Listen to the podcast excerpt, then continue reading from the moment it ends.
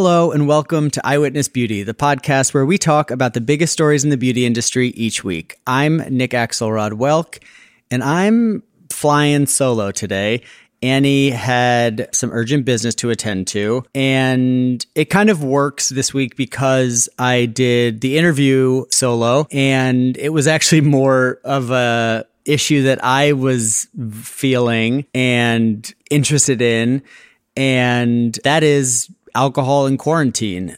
Some of you guys follow me on Instagram. I was like asking questions to all of you about how your relationships had changed with alcohol during COVID and quarantine and lockdown and all the different iterations of the last two years. And over two thirds of you all said that, yeah, you had experienced changes in your relationship with alcohol and mostly seemingly for the worse, by which I mean more alcohol than less alcohol. And, you know, it mirrored something that I was feeling, which was I wasn't really a heavy drinker in my 30s. I, you know, was building companies and really stressed out, but somehow when I'd get home, I wouldn't really need a drink to take the edge off. I might have a drink two or three times a week.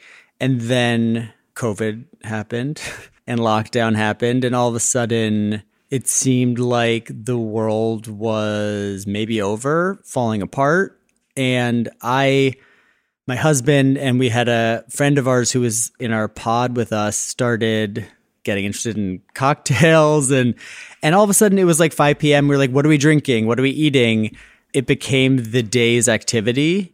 And it didn't feel like vacation because vacation is fun, but it felt like a suspended reality or something. I felt like I could do things in lockdown that I wouldn't normally be able to do, that the rules didn't apply. And that included drinking seven days a week. And I wasn't binge drinking, I wasn't blacking out and not remembering things, but I was having, you know, let's say two drinks seven days a week. That's 14 drinks, which when you do the math sounds like a lot more than you think you're doing. And as you know, lockdown ended, restrictions have relaxed, though now with the Delta variant and all the new variants, things might get worse again. I've been struggling with modifying my now regular habits, which, you know, include coming home to a drink or two every night. And I don't know. I think I was talking about this on the podcast a few weeks ago, and a reader had written in and told me about this woman named Annie Grace who wrote a book called The Alcohol Experiment. She is the founder of the Naked Mind Institute. And she told me about this book because it was sort of the non alcoholics, alcohol free Bible. The sobriety guide for people who didn't want to consider themselves needing to be sober. I don't know. I didn't know what it was. I hadn't read it at that point. But I picked up the book, The Alcohol Experiment, and I started reading it. And all of a sudden, I was like, holy shit, this woman, Annie Grace, thinks like me. She sort of like perceives the world and her triggers like I do. And this approach to modifying your behavior whether that's not drinking at all, whether that's drinking less, really appealed to me. And I had to interview her. And now she has a team of, I think, over 10 people working for her full time on the Naked Mind Institute. She has an app, The Alcohol Experiment. She has programs where people can become certified in her program and teaching her program, her sort of modalities, which we'll get into.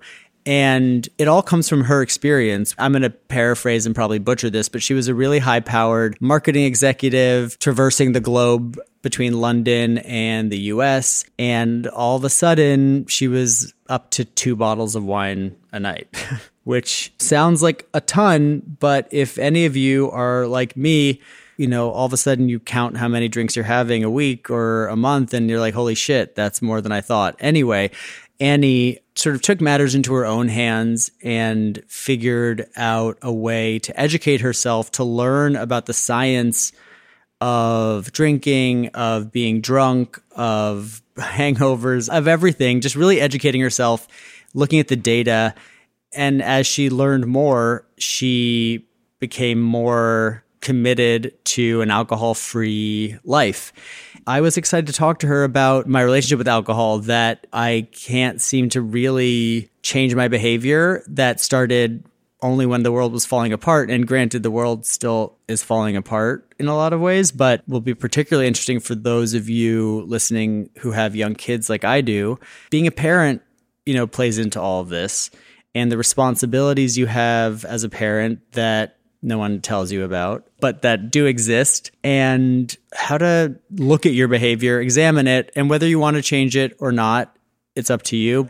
I personally have cut down on my drinking. I'm not interested currently in going alcohol free right now, but I have limited the amount that I'm drinking during the week and I'm just more conscious of it right now, but you know, it's a journey. And what I found was interesting is when I asked everyone on Instagram about what they had experienced, I was very encouraged to find that I wasn't alone. One person said that quarantine coincided with a new obsession with natural wine.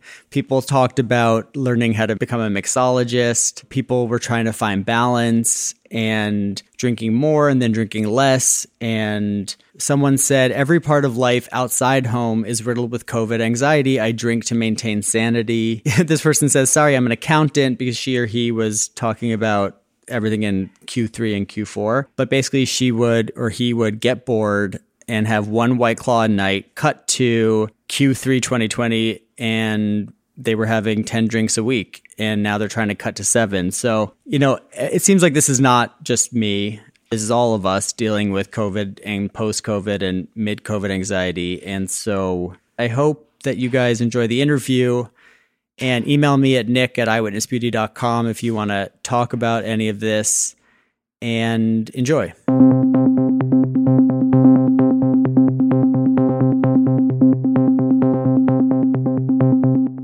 I got an email from a listener and she said, I was also sober curious a few months ago and did the alcohol experiment book by Annie Grace. Same Z's, I was drinking two to three glasses of wine every night, and with two little kids, messing up sleep totally became frustrating. Now I have a much more manageable drinking habit. Most nights I don't feel the need to drink, but if I really feel like it or I'm seeing friends, I drink early or with food so that it has time to metabolize before sleepy time. And so, of course, I was like, okay, this sounds like an interesting book because she's kind of speaking my language. And I picked it up and I started to learn more about you and your work. And I became really not sober curious, but Annie curious to sort of understand your work in that you have created a 30 day alcohol experiment. Your story is a path to sobriety. I can only imagine that during quarantine, if I'm a good example that your job has become even more essential, which is to sort of help direct people towards resources. How has your work evolved or changed due to COVID and the anxiety and the lockdown and all of that? It was really interesting because March of 2020, basically people really stopped engaging in the conversation, in the sober curious conversation, because I think what was typical of a lot of people was that alcohol had been the go to thing for stress relief. And so all of a sudden, we're feeling this need of relieving our stress, even to the point of we feel our safety threatened. And so, if you think about Maslow's hierarchy of needs, we've sort of plummeted all the way back to the bottom. And instead of thinking about things like self improvement or really getting better, we're just thinking about getting through day to day with everything that's going on and all the changes that are coming our way. And so, people really stopped engaging in the conversation. Meaning, you think that people were falling off the wagon or just not signing up for the course? I think a little bit of both. We call it sort of a data point instead of falling off the wagon. So it's basically like you drank, there's nothing wrong with drinking, just learn something from it. Either you learn you love it and it's important in your life, or you learn that, you know, no, I, I think I overdid it, or whatever it is, just learn from it. So use it as a data point instead of any judgment about your drinking behavior. And I think that's one thing that's really core to my philosophy is there's no behavior based judgment. You know, you make a goal about how you want to feel and that goal is what you're trying to achieve rather than any sort of behavior. So if you feel great with drinking, then that's great because the goal is based on how you feel. So, for instance, for me, my goal was I just wanted alcohol to become small and irrelevant again because it had been occupying so much of my mental real estate whereas mm-hmm. before in my life it just it, was kind of a non-issue for years and years and years until it became an issue and so that was my goal and if, if the outcome if the behavior to achieve that outcome was that I was going to drink on occasion, fine. If it was that I was never going to drink, that was also fine with me. And so I think what happened is that so many people did start to drink again in order to self medicate that stress. That certainly was something we saw. But also the alcohol experiment, which is just a free app in the App Store, you can get it on alcoholexperiment.com, was something that people just stopped engaging with. Usually we have a few thousand people a week starting the alcohol experiment. All of a sudden, it just sort of fell off a cliff in March of 2020. People were not engaging wow. with the alcohol experiment. Actually, that month you can see it in yeah, the data. Like boom, like just wow. dropped. The bottom dropped out. Interestingly, though, by May of 2020, it was the biggest we've ever seen. And then by May 1st, we saw the largest alcohol experiments that we'd really ever seen. What I think happened is very similar to what happened in my drinking journey is as you kind of let the the guardrails that you naturally have in your brain sort of fall by the wayside. So for me those guardrails included things like making sure that I, I stuck to a certain number of glasses per night or making sure that I never did X, Y, and Z or my behavior was like this. And eventually over time, tolerance grows and those guardrails kind of fall by the wayside. And one of those guardrails for people was not drinking at work. But then all of a sudden they're not going into work, they're at home and, and they can, you know, why not have a beer with lunch type deal? And that combined with just the need to self medicate during that period of time is I think people really kind of let the guardrails down and said, hey, you know what? I'm just going to turn to alcohol because this is a super stressful time, which, by the way, we're always doing the best with the tools we have. So I feel like that is a totally normal and understandable decision and understandable choice. And it felt apocalyptic too. It was sort of like, well, I guess it's the end of the world, so I don't have to worry about sobriety or refraining from doing something that I feel is destructive in my life. Like the life is over. Right. Like, why even try? And if I can find some relief in this, then all the better and we're alone. All of the mechanisms that we had been using to manage our lives, our anxiety, to get our needs met, they were all taken away. So, you know, you might get your need met by going into an office and then you're having conversation and you're getting your social need met or you're getting your significance need met by being good at your job. And all of that was just yanked away. And so people just, I believe, turned to alcohol in a much bigger way because we believe that alcohol helps us relax. It helps us, you know, relieve boredom. It makes things more fun. And I think what happened by May 1st of 2020 was that collectively people were starting to realize, wait a second, this isn't doing what I'd hoped this isn't actually making me feel better. I actually feel more anxious. I'm noticing that my sleep is worse. I'm noticing that I'm more anxious after drinking than before drinking. I'm noticing that if I start drinking by noon, by 5 or 6 p.m., I am just miserable. And so I think there was just really a renewed interest. And I actually think that's the cycle of drinking in general is that we do it, we dabble, our tolerance grows and grows, and then at some point in time we start to look around and say hey this this isn't really working. This isn't doing what it used to do. This doesn't feel the same. I, i'm not getting those feelings that i used to get from one glass of wine until i have three. And then we start to question things. And i think covid just really sped up that questioning in that process. I think also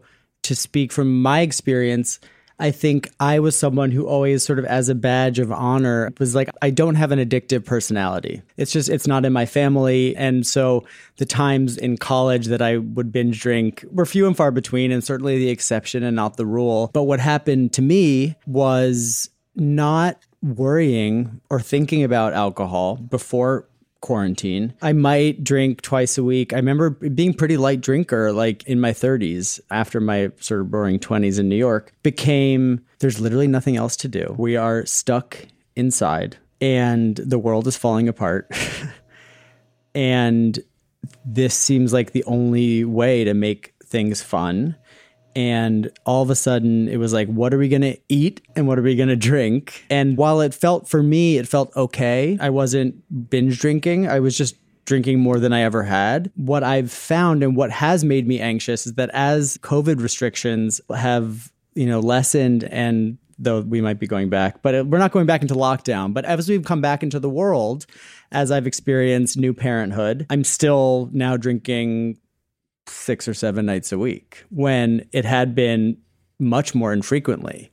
And now is where the anxiety has set in for me. And I would imagine that you have a lot of new subscribers like me. And what I love about the your program is that you don't need to say that I'm powerless over alcohol to be in the Naked Mind Institute or to affiliate with it, you can just want to change your behaviors. You can want to change your relationship. So, I mean, did have you seen my story many times, or, or am I as unique as my mother thinks I am? No, oh, you are, but in a different way. But absolutely over, and it's that a lot of things, and I think that comes down to our eating habits, it comes down to our socializing. There are things pre COVID that just have changed and changed significantly. And by the way, we've changed. So even if things were going to go back to normal, how we think or view things has also changed. So we're coming into a different experience just based on perspective. And that's fascinating. And I think one of the important things to know and understand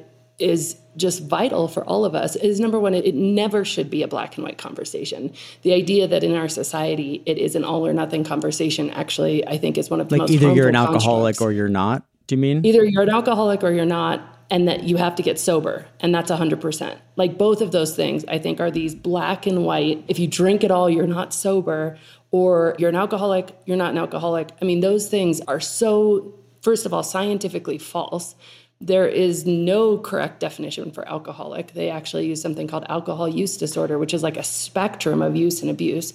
And by the way, if you answer yes to two of the questions on this 11 question questionnaire, the one that's actually in the DSM. So, two of those questions, just as a thought experiment that are fascinating, is one is do you need to drink more than you used to get the same effect? And pretty much everyone I know who drinks would say yes to that. And then two is do you ever have a time where you regret drinking as much as you did, where you say, I wish I wouldn't have drank that much? And again, pretty much everyone I know says yes to that. So this isn't just a, a conversation for this tiny fraction of the population who we deem are, are alcoholics and that's somehow a genetic thing that we can't, by the way, test for. This is an everybody conversation. And so as soon as we realize it's an everybody conversation, by the way, it's a wellness conversation, much more than it's an addiction conversation. Another interesting statistic is that of all of the drinkers, right? If you take all of the drinkers and then you just take the people who drink what, you know, the CDC classifies as excessively, and that is more than 15 drinks a week for men, more than seven drinks a week for women.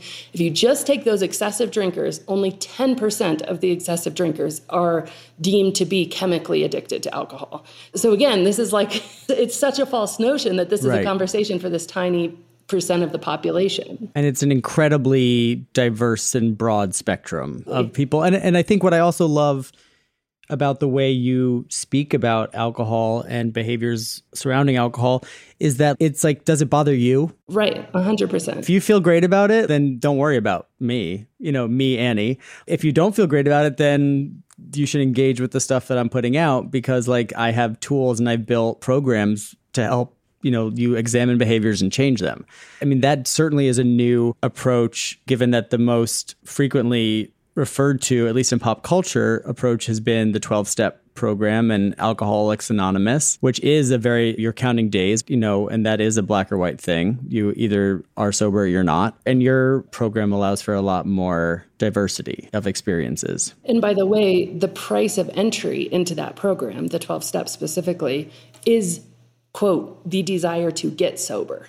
So, unless your desire is to stop drinking altogether, which by the way is not most people's goal, nor does it have to be, there's no good reason that it should be most people's goal, but unless your desire is that, there's no point of entry into that program, full stop. Right. So, I mean, it's kind of not accessible for the majority of people right off the bat. I don't know exactly how to term you, whether you're like the non alcoholics, alcohol coach, alcoholic in quotation marks, but like there is this spectrum of behaviors and people's feelings about those behaviors that pertain to alcohol. Are there different words that you've come to use that can help me wrap my head around like there are people who are alcoholics. There are people who are heavy, happy drinkers. I don't know what terminology exists in your world because your world seems a lot more forgiving than other sober, curious portals. I think there's really just, you know, two ways people kind of classify themselves and, and they say they're alcohol free, which is obviously just they don't drink, but they don't have to take on any sort of label. They're talking about their behavior, not about who they are as a human being, which I think is really great. Or people just say, you know, they're mindful drinkers.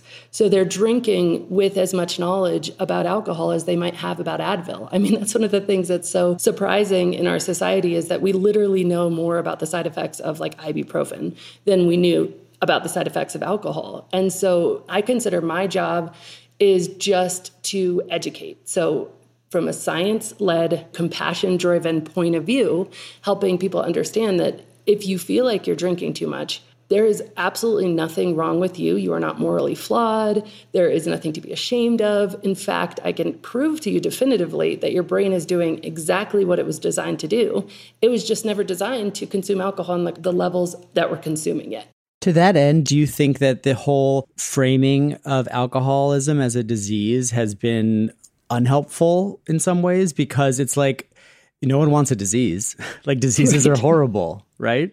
I think the framing of the word alcoholic specifically, which I think is alcohol as a disease, has been incredibly unhelpful. When I was realizing that my drinking was more than was healthy, more than I wanted, certainly more than was making me really happy with myself and happy looking in the mirror, I was haunted by the question, Am I an alcoholic? And I think that question was pervasive. Do I have a problem? Am I an alcoholic? And I actually had an experience where a friend of mine came over one day and we'd been drinking buddies since our college years. She came over, I asked to pour her a glass of wine, and she goes, Nope, I'm sober now. I went to AA. And I was like, Well, what does that mean about my drinking? You know, we were drinking together last week. And she goes, Oh, no, Annie, I learned that I'm an alcoholic and I was born this way, and you're not an alcoholic. And she had some criteria that categorized me as not an alcoholic and her as an alcoholic. And so the point of that entry also gave you to, freedom. Oh yeah, you're like okay, great. yeah, totally. So the point of entry for me to be even curious about the conversation, it was shut before it was even opened because I was curious at that point. I was like, wait, I'm curious, and from that point of curiosity and if we can approach our behavior with curiosity without judging ourselves without you know asking those terrifying questions i think we're much better served so i think a much better question is Am I happy with how much I'm drinking? Me personally, am I happy with how much I'm drinking? And would I be happier perhaps drinking a bit less? And that's the whole idea behind the experiment is that it is an experiment. It's just simply testing the theory would I sleep better? Would I be happier? Would my skin look better? Would I have clearer eyes? Would I look younger? Like, what would happen if I was drinking less? And testing that theory with a lot of scientific information so that at least you come out of it. If you're going to drink, you're drinking mindfully. You're drinking with knowledge. You're drinking with choice. Because what's happening to us naturally is that we have all this subconscious conditioning that's coming at us from the media, that's coming at us from our parents, from our families, from our social circles. All of it says alcohol is the greatest thing on earth. It's the end all be all we're not questioning any of it. And then, by the way, if you don't do it, there's something wrong with you, right? It's the only drug on earth. You're not fun. yeah, that yeah. you have to justify not doing. Yeah. And so, if we can sort of unwind that, I think we'll be in a really good spot. What we should mention is that in the alcohol experiment, it's not just, okay, don't drink for 30 days. It's like filling you up with the research and actual fact and study and data based knowledge that also might change your behaviors or your thoughts about your perceptions of alcohol. But one of the things you talk about is this idea that alcohol is a reward. Like mm. you've had a really horrible day. Everyone, including your boss and your colleagues, have made your day horrible, right? Mm. Like I had such a horrible day. I deserve a drink. Alcohol is my reward. And if you try to tell me that deep breathing is what I get instead of alcohol, I'm going to roll my eyes. There's something undeniable about the fact that like consuming a drug feels like a reward. Like a like I did something hard that made me feel bad and now I want to do something easy that makes me feel good. What are good substitutions to reward a hard day's work or a fucking horrible day? Deep breathing. No, I'm just kidding. a walk in nature. Yeah, exactly. Let me back up and answer that question with a little bit more of a frame. And I think that there's really three key things that anyone needs to change anything. And that is they need knowledge, they need emotion, and they need action. They need to actually change the behavior and take the action. And in our society, we purely work off action and we completely ignore knowledge or emotion. So if you want to stop drinking, you just say, okay, tomorrow's my last drink. If you want to start running, you say, okay, tomorrow morning I'm putting on my running shoes. And you ignore that you need to know something new and you need to feel something new. And so, first of all, when we know something new, and I present that in ways like, for instance, a drink is going to give you about 20 minutes of pleasure and it will light up the pleasure centers of your brain but it will give you that in exchange for about two to three hours of feeling anxious and uneasy and you know kind of like uncomfortable and tired. And that's because the first 20 minutes your blood alcohol content is rising. The next two to three hours it's falling. And so if you know that information all of a sudden you feel differently at the end of the day when you're reaching for a drink. And by the way, at the end of that 20 minutes, you're tempted to reach for another drink because you don't want that alcohol content to fall. So you reach for another. It doesn't quite give you the same boost that the first one did, but then you have six hours of the negative. And usually we sleep through that, but then we wake up more anxious the next morning. Right. And when you see that clearly, it becomes less of a question of, what do I do to substitute? Because you'll find those things. And, and by the way, they're not universal. We all have our own things that we find pleasure in doing. But it becomes more of a question of like, well, why would I do that when I have a really bad day? Right. People don't go through the information gathering phase of changing right. a behavior. It's like, okay, the diet starts tomorrow. It's not like, okay, let's figure out the way that this is going to be a different diet than every other diet I've tried. Yeah. And so you're starting the behavior feeling like you really want to do that thing. So, like in the diet example, like, well, I'm going to diet, but you still feel desperately like ice cream and french fries are the best foods on earth. So all you're doing is you're creating what I call cognitive dissonance because there's part of your brain that wants to do more of it for the short-term pleasure, part of your brain that wants to do less of it for the long-term goal all of a sudden you're fighting with yourself. And that is taking a ton of willpower, which we now know studies have shown us that wears out over time. It's not yeah. sustainable.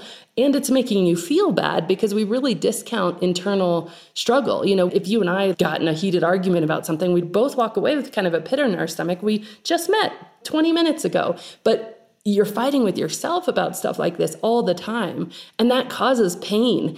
And we don't think about that pain, we discount that pain but we do medicate it because we don't want to feel it. Right. And so, to use another example to describe sort of the process that your program entails, is like if I say, I don't want to eat meat anymore, I'm worried about the planet and I'm worried about animals. And like tomorrow, I'm just stopping. I'm going to do meatless Mondays. But then I'm like, fuck, like they're doing taco night at my favorite restaurant and they don't have vegan, you know, whatever. And then I end up not being able to do it versus like reading on eating meat or whatever or like watching a documentary that shows the mm-hmm. slaughter of animals and goes into the statistics and the data surrounding the meat industry, that would arm you with more than just willpower because it arms you with knowledge, to your point.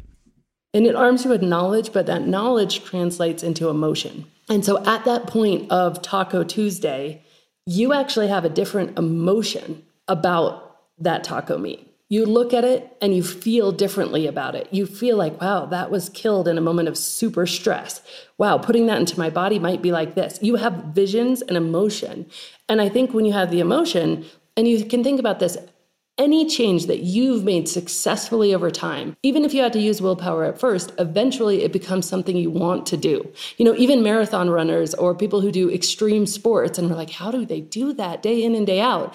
They want to. They've created an identity whereby their emotion is actually driving that behavior. And that is really the key. So, a counterpoint or a devil's advocate to what we just said, which is I've never been to AA, but I understand that there's a time during an AA meeting where people can talk about their sort of bottom and their these traumatic, upsetting, terrifying stories that I guess I would imagine the goal is to help sort of solidify one's own belief that being sober is the best thing for them. That is knowledge. That's fear based, in some ways, fear based information that your mind can take in. What's different about what you're talking about? Well, I think they both can be successful. It's just kind of what do you want to be motivated by, right? Human beings, we change by being mo- motivated by moving toward pleasure or moving away from pain. And I did go to one AA meeting, and it was one of the most depressing experiences of my life. It was beautiful in the sense that they're all there for each other. Every one of them gave me their phone number. They said call at all hours of the night. But it was heartbreaking in the sense of hearing the stories that were just so incredibly painful. And so that's a form of emotion. It's a moving away from emotion. I don't want that anymore. I don't want that pain. I don't want to experience that. And that can be really powerful to change as well. But it only is powerful if you hit that rock bottom. If you're sober curious and you're missing a little bit of sleep because your six month old isn't really sleeping, that's not going to be powerful for you. Right. However, if your six month old isn't really sleeping, you're like, do an alcohol experiment and you realize, wow, my sleep is so much better and my anxiety diminished and look at my skin and I lost 10 pounds. All of a sudden, you have this moving toward emotion that I think is actually more powerful over the long term. It's funny you mentioned the baby thing because the other day I was just flipping through your book and I picked a random page and it was talking. I can't remember whether it was a situation from your experience or whether it was like a hypothetical, but the situation was being a new parent and putting the baby to bed so you can have your time. And everything about the first six months is getting to that like 12 hours of sleep so you can still have a relationship, you can still have a night, you can still have a drink. And having wine, I think it was either the hypothetical was like with your husband or your partner, and realizing that at a certain point or looking back on your behavior, that if something happened to your baby at night, if they had an emergent issue, would either of you be sober enough to drive them to the emergency room? Technically, literally, actually sober enough. Maybe you feel sober enough, but medically sober enough to make decisions in an emergency situation. The implication being it's not just about you and your husband or me and my husband or anyone and their partner anymore. And I think that example really resonated with me because you can feel like you're not binging, but say, would my blood alcohol level be over 0.08% if I had to get in a car and go to the emergency room?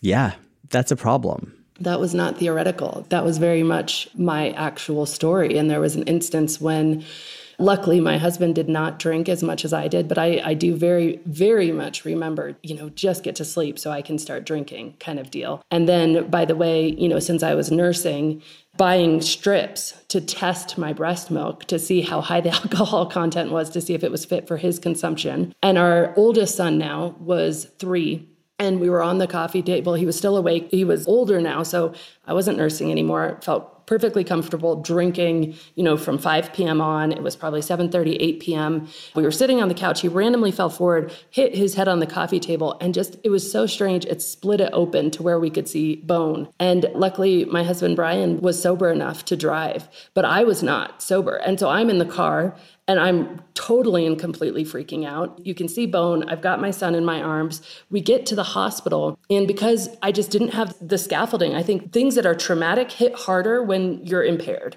And so I get to the hospital and I faint.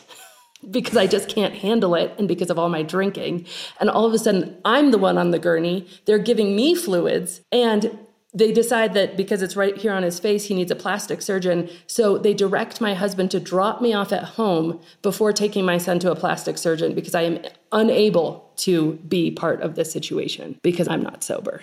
So no, that was that was a real story and very painful this idea like and it's a lot of things smacking me uh, not just about alcohol but everything that like having a kid makes different but this the idea that like if my husband and I had two margaritas each and God forbid something happens and Evie needs to go to the hospital, that is like the sort of most softball example of your hardball example, but that still is a bad situation. And so if you address that problem with just being like, okay, that's painful and that's fearful, so I'm just not going to do this behavior that I want to do, but I'm retaining a desire for it, what ends up happening is then you feel like deprived and like you're missing out and like you're sacrificing too much for parenthood and for your daughter and all of these like negative feelings surface out of that. And sort of what I suggest and what happens in the alcohol experiment is you get so much information that you actually feel differently about the drink. You don't actually feel the same sort of pull, especially if you go through it and watch all the videos and do all the exercises. You don't feel that same sort of pull. So that instead of saying, okay, I'm not going to do that because of that pain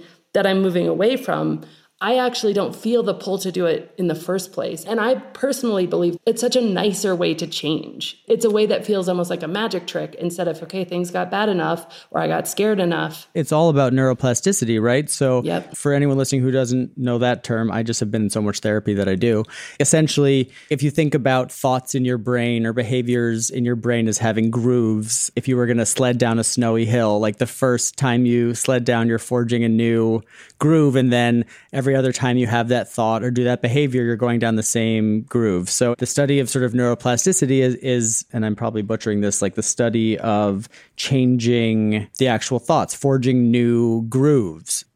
So I know that rehabs, for example, not to bring it to rehab because we're going zero to 60, but rehabs are incredibly expensive, generally speaking, and have a pretty low ultimate success rate.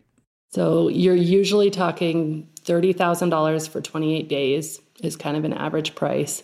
And the success rate is between 3 and 5% of people actually stay sober, from what I understand. Putting a pin in why, What is your success rate with the Naked Mind Institute? And how are you guys defining success or collecting that information?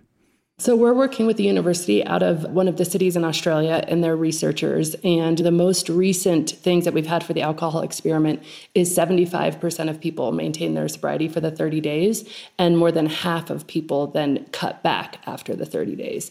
And so, it is a little bit dicier because the success rates for rehab, AA, are for sobriety. And actually, I'm not interested in sobriety. I'm interested in how you personally feel about your drinking, right?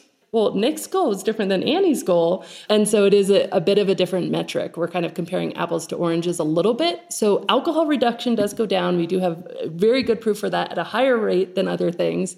That being said, that's actually not the metric that I care most about. I care most about how somebody feels. It's funny. I just, on my Instagram, I only have 10,000 followers. On my Instagram, about an hour before you and I were scheduled to talk, I threw up a question that I was doing research for an upcoming episode of Eyewitness Beauty, and I asked, "Did your relationship with alcohol change during quarantine slash COVID nineteen? And about a thousand people viewed the story, and 73% of people said yes, and 27% of people said no. The next question was if you said yes, does your new normal with regards to alcohol make you anxious or worried? And 70% said no, mm. and only 30% said yes. So, literally reversing that trend. And then the next question Have you tried to stop drinking in the last year? And 36% said yes and 64% said no. And then I asked if you started drinking more frequently during quarantine, are you A, trying to cut back now, B, fine with where I am,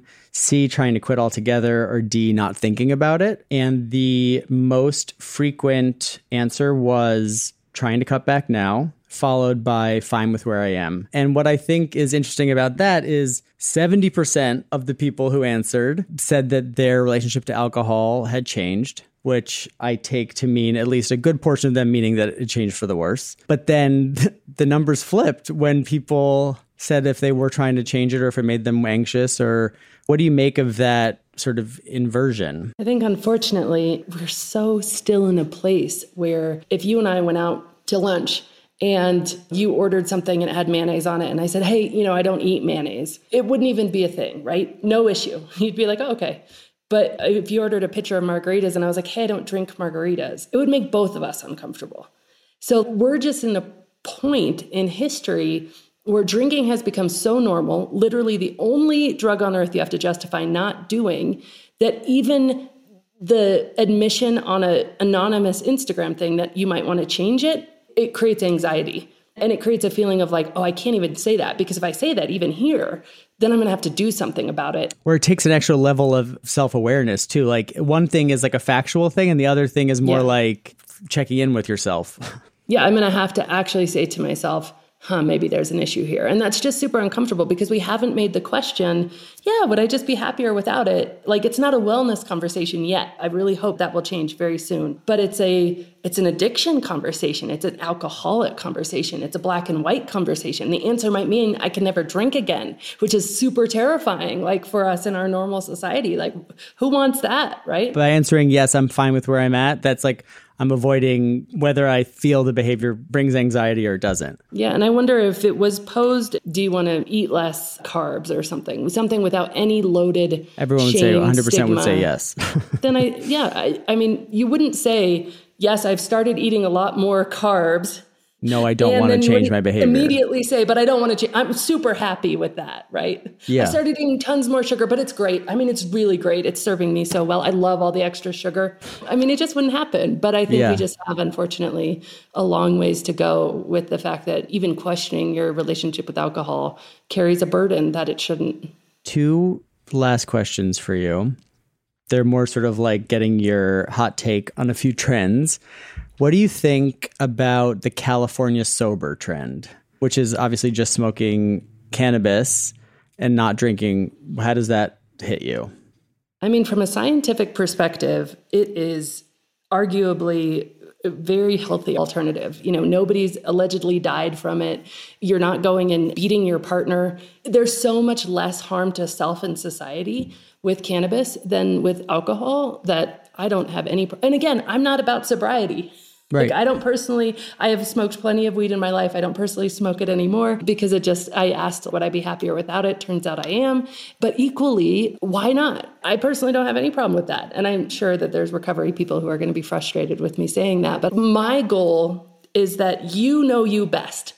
If we can take away all the society fear, shame, stigma, and we can just have you have an honest conversation with you where you're willing to be transparent with yourself, you know what's right for you.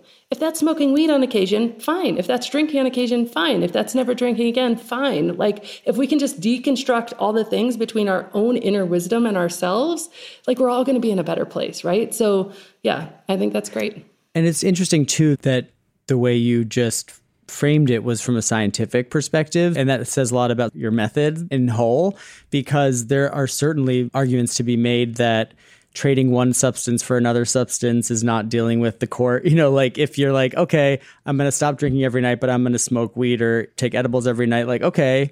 Sure, maybe it's not going to kill you, but it still would seem problematic. Yeah, and I think that was really my own journey, right? Was that I couldn't find a scientific reason not to smoke. Alcohol, just every single thing it says it does, it really doesn't do that. It really does this. It's just so clear. The case against alcohol, so to speak, is really cut and dry. For people who believe like facts, it's not woo woo stuff. It's not breathe in, breathe out. This is like right. studies and, it's not and my facts. opinion. It's just if you want to be educated about the thing you probably consume more than you consume most things, hopefully besides water, then uh, know this stuff about what you're putting in your body. This is a good thing to know. I couldn't make that case about marijuana, but what you said just now was absolutely true for me.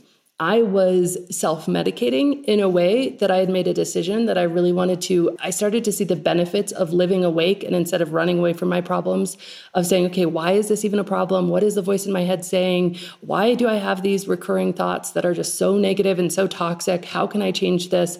And not being fully awake and fully present, even if it was with a substance that was much less harmful, was still impeding my personal growth, in my opinion. And so that was a big reason that I don't do it anymore, was for exactly what you said. But that's super subjective. Again, that was me listening to me instead of anything else. And we all do want a quick fix, but it turns out that when you do the work to make peace with who you are and your brain and, and the level of activity in there and the level of negativity, and you actually do the work, life can be really amazing. I've had more times where, like, side splitting laughter, something comes out of my nose that I just drank because I'm laughing so hard, like things that I haven't had since I was like 12 in the last few years than I've had in my adult life because all of that giggling that you have when you get stoned or the hilarity when you get drunk. It just was a, a fake version of what we really can access when we're just solving all this stuff that's keeping us from being really happy. What do you make of the non alcoholic aperitif trend? So, in startups and sort of like beauty adjacent spaces, there are all these new brands banking on the sober curious trend that are popping up where like the idea is like you can still have your drink. It's so interesting because again, there's such an opinion in the quote recovery community that it's just masking the same thing. And again, I look at it from a scientific perspective. Like the problem wasn't the glasses or the martini or the little twist of lime or right. the olive juice or whatever. Like none of that. The one the big problem. ice cube in the whiskey glass. That wasn't the issue. Right. Yeah. That stuff is fun. Whatever. All that. Do it. Whatever. The problem was the actual ethanol, which is, by right. the way, what is also in gasoline that you are and ingesting inside your body. That's the problem. So, yeah. whatever you're drinking, who cares? Like, if it works for you. There's a reason why, like, alcohol companies were so easily able to pivot to making hand sanitizer. and that's right. that should say everything you need to know about alcohol. 100%. I think people should do whatever works for them. I think they should not be swayed by what other people think or whatever people are doing. I've known lots of people to have the instance where they replace their beer with a non alcoholic beer and it's like a seamless transition, whereas other people are just trying so desperately not to have a non alcoholic beer right. that they end up feeling deprived or missing out. Because if you understand that it is the ritual that you love, like it's the sort of rolling of the cigarette or rolling of the joint or whatever it is that is you find relaxing and calming, then if it is the making of the drink at the end of the day and sharing it with friends, like if it doesn't contain alcohol, like I remember walking out of my office, reaching for the wine glass, reaching for the bottle of wine, and noticing that I felt better pouring the wine before I ever drank a sip. And I was like, oh, that is really interesting. There is so much more happening here than actually what I'm ingesting. And so I think if it works for you, it works for you equally. I think there's some people who say, no, I'm super triggered by it. Like one sip of non alcoholic beer makes me just go out and buy a six pack. Well, then know that about yourself and stick to your truth. Okay, say you've gone through a 30 day experiment and you've realized a lot of things, to quote Kylie Jenner and you have come out the other side with a commitment to not drinking alcohol. The world still exists as it is. And people, if you're trying to make friends, if you're trying to date, if you're trying to do anything, everyone, but I'd say within 24 hours after you making that commitment to yourself, someone will say, Oh, do you want to get drinks? A colleague, it could be a potential love interest. Do you offer in any of your programs playbooks of like how like because it, to your point about it still being this like one thing you have to justify or this awkward thing you have to say like do you just go to the drink and order a club soda and that's how you say it? Like what kind of resources are there for navigating those decisions so there's tons of videos on this naked mind youtube channel and then obviously this naked mind podcast has lots of resources but just to give you you know what i think are the two easiest is to number one know that whatever energy you bring into a conversation is the way that conversation is going to go so somebody comes up to you and they're like, hey, let's get a drink. And you're like, oh, no, you know, I just, I, I'm just not drinking right now. I mean, you're literally begging them to feel sorry for you and to push you to drink, right? You're literally begging them. Whereas if you say, oh, no, you know what, I'm just, I'm feeling happier right now not drinking. And then you ask immediately a follow up question, you've closed the conversation. They might feel a little weird, but you've just closed the conversation. It's done. And so your energy can completely direct this. And you can test this, and it's super true. Second thing I would say is that we just don't like to say no as human beings. It doesn't make us feel good. So I suggest saying yes. So, do you want to drink? Yes, I would love some iced tea because you know what? I need a little caffeine before we get this night started. They're not going to notice that you only drink iced tea the rest of the night. Or, yes, but can I have some water first? Because I'm so dehydrated. And then maybe later. Nobody's going to know nobody's going to care. And I guess I'll throw in a third, which is just show up early, go get your drink, whatever that is, whatever it's your mocktail, it's your non alcoholic beer, it's just your iced tea, mm-hmm. just have it in your hand. Nobody offers you a drink when you're already drinking something. It just doesn't happen. So I think we create this like big, scary thing in our mind. I did. I went into every situation apologizing with apologetic right. energy, with all this stuff. And then all that stuff snowballs it's just really about sort of the energy you bring to it. And by the way, I think that if then maybe you've been dating this person that you just met for a few weeks and then they realize that you're super fun and they realize that it's not a big deal because the fear people have is because they have an idea of what sobriety looks like in their mind, unfortunately. And they know what to do with those people, by the way. Oh, you're sober. Okay, I can pity you. I can feel sorry for you. I can commiserate with your alcoholism and the fact that you have to go to meetings. But thank God it's not me. I'm uh, dodging a bullet, right? And so that's the energy between somebody who's, quote, sober and somebody who's still a drinker. And I remember that with my friend. It's like, okay, well, it's not me well, let me help you with your problem, right? And that's kind of the energy that happens. But then somebody comes on the scene and they're just happy about being like not drinking. They're just alcohol free. They're not drinking. Nobody knows what to do with that. They feel like, wait, well, what does that mean about my drinking? Like, I'm super uncomfortable now. But if you just show up and just demonstrate that you're not feeling sorry for yourself, you're still having fun, nothing's changed, nothing's wrong, then people just realize, oh, well, this is great. But it takes your energy to shift first. We talked about counting days and the black or whiteness of that. But how does a relapse or relapsing or falling off the wagon or whatever you want to call it have a place in being alcohol free and in your program? So you can be alcohol free today. like you don't have to be alcohol free for your whole life. And that's the thing is like when you say, I'm never going to drink again, you're not going to know you're successful until you're dead. So it's not an identity that you're trying to take on, like I'm sober, like that's an identity I'm trying to take on forever. It's like, no, right now I'm just not drinking. You know, sometimes people don't even say alcohol free, they just say, I'm just not drinking. And it can be right now. It can be. That feels for- safer. That's like, I haven't been drinking for the last few months. It's not that I'm not, but I haven't. Right. It's no big deal. We make this such a big deal because we have this idea because of all the fear factor of falling off the wagon and relapse and all of that stuff. But by the way, every single one of those false constructs, and they are false, keeps people stuck. Because what happens is that when you do have a drink, instead of just seeing it as a drink, it's no big deal. You were drinking thousands of these before. Like it's literally not a big deal. You see it as this oh my gosh, this is a monumental thing. You create all of this meaning around it. Most of that meaning is shame. And then you start to hide, which is what shame does. You don't go back to the places that you were originally getting help from.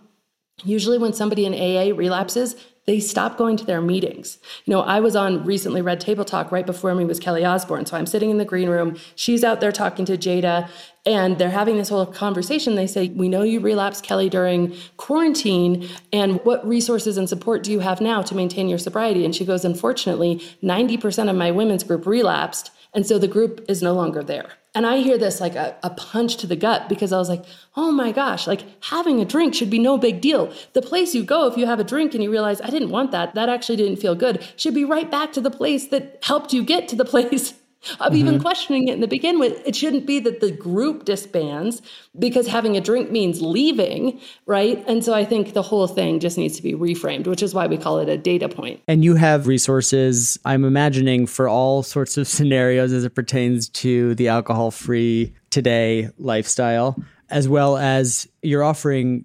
Uh, I should say for free, the alcohol experiment, which is that 30 day app, and it's also a book. Where else can we find you and reach you? So, if you're super curious about moderation and not going sober, I created an ebook free. It's at canimoderate.com. And then if you don't have an app or don't want to download the alcohol experiment, it's just at alcoholexperiment.com. And then I have a podcast, This Naked Mind podcast, and uh, YouTube, This Naked Mind, and then Instagram, Facebook, they're all This Naked Mind.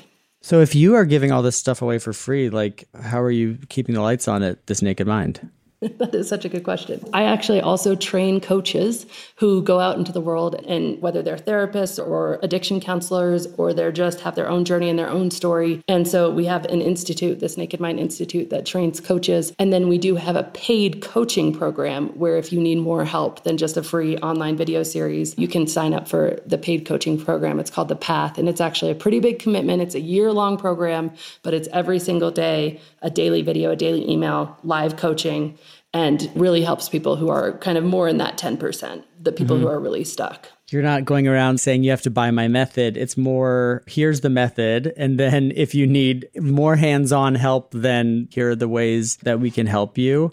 And then also, it's kind of another toolkit for therapists to have. Yeah, it breaks my heart so much that this conversation is so embroiled in shame and stigma and things that don't work with the brain and things that are not scientifically based and things that just don't work. And, you know, my perspective is that I would like nothing more than this naked mind methodology to be used in rehab centers. I don't actually care if I make any money from that. I was asked recently to speak to the Air Force, to all of their treatment center professionals about the issues with the term alcoholic. And like nothing makes me happier than that because it's just a different way and I would like people to use it. And then, yes, if you want more help, we're here for you. The coaches are here for you, but uh, very much want the method to be free and accessible. I'm very committed to that. Thank you guys so much for listening. Again, if you want to find Annie Grace on the internet, she is at thisnakedmind.com and she's on Instagram. She has a podcast. I recommend The Alcohol Experiment as a book, as an app. And you can find me at nick at eyewitnessbeauty.com. You can find our podcast wherever you get your podcasts. And rate, review, subscribe. We're produced by Jessamine Molly of Seaplane Armada. And our theme music is by Danny Prezant. Our album art is by Simon Abranowicz. And I, I feel like without Annie, I'm forgetting things. What else do I have to say? Um, email us, tweet us, DM us and we'll be back next week with an episode and we'll cover all the beauty news that we've missed and we will talk to you then. I will. We will. We will, but this is me.